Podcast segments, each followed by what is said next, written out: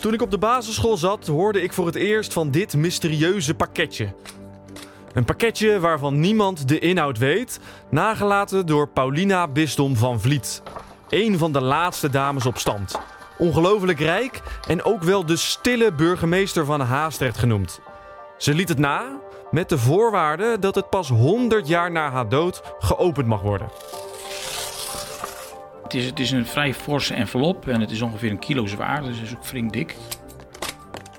Het is dichtgemaakt met touwtjes en ook nog eens met zegellakken. Daar heeft ze dan haar eh, zegelstempeltje in gedrukt. Dus dan weet je ook zeker dat niemand het kan openen. Dit is de podcast Het Geheim van Haastrecht. Het leek me een hele spannende dame. Die is heel vroeg weduwe geworden. Dus ze heeft heel lang alleen eh, gewoond.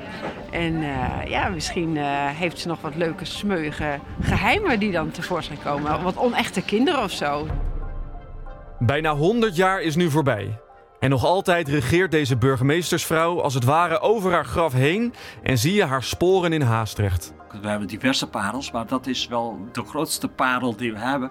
En dat hebben we toch wel gekregen dankzij eh, Paulina Bisson van Vliet. Wie was deze vrouw toch? De, de legende gaat dat ze zegt van we hebben dat gebouw voor de kerk gezet. Dat zij uit de tuin vandaan niet tegen die katholieke kerk aan hoeft te kijken. En waarom liet zij zo'n geheimzinnig pakketje na?